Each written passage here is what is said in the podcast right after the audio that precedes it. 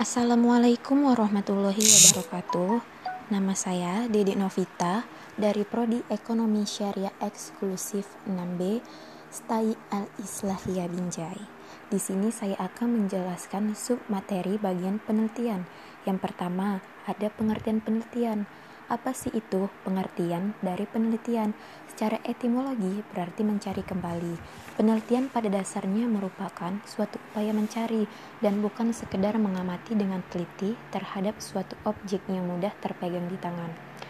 Nah, beberapa ahli juga mendefinisikan penelitian secara etimologi. Salah satunya yaitu Fuad Hasan yaitu menurutnya segala usaha yang dilakukan dengan sengaja untuk menangkap gejala-gejala alam dan gejala-gejala masyarakat berdasarkan disiplin metodologi ilmiah dengan tujuan menemukan prinsip-prinsip baru di balik gejala-gejala yang ada.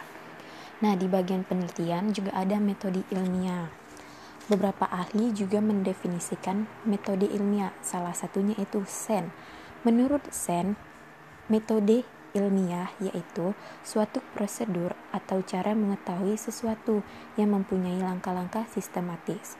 Metode ilmiah berarti prosedur dalam mendapatkan pengetahuan yang disebut ilmu.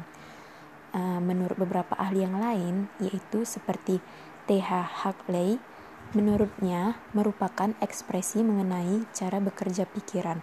Dengan cara bekerja ini, maka pengetahuan yang dihasilkan diharapkan mempunyai karakteristik tertentu yang diminta oleh pengetahuan ilmiah, yaitu sifat rasional dan teruji yang memungkinkan tumbuh pengetahuan yang disusunnya merupakan pengetahuan yang dapat diandalkan.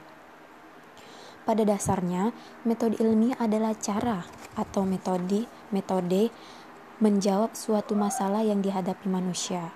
Alur berpikir yang tercakup dalam metode ilmiah terdiri dari langkah-langkah dalam kegiatan ilmiah yaitu seperti perumusan masalah, penyusunan kerangka berpikir dalam pengajuan hipotesis, perumusan hipotesis, pengujian hipotesis, dan penarikan kesimpulan.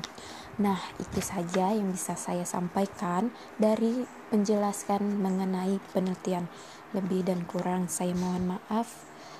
Assalamualaikum warahmatullahi wabarakatuh.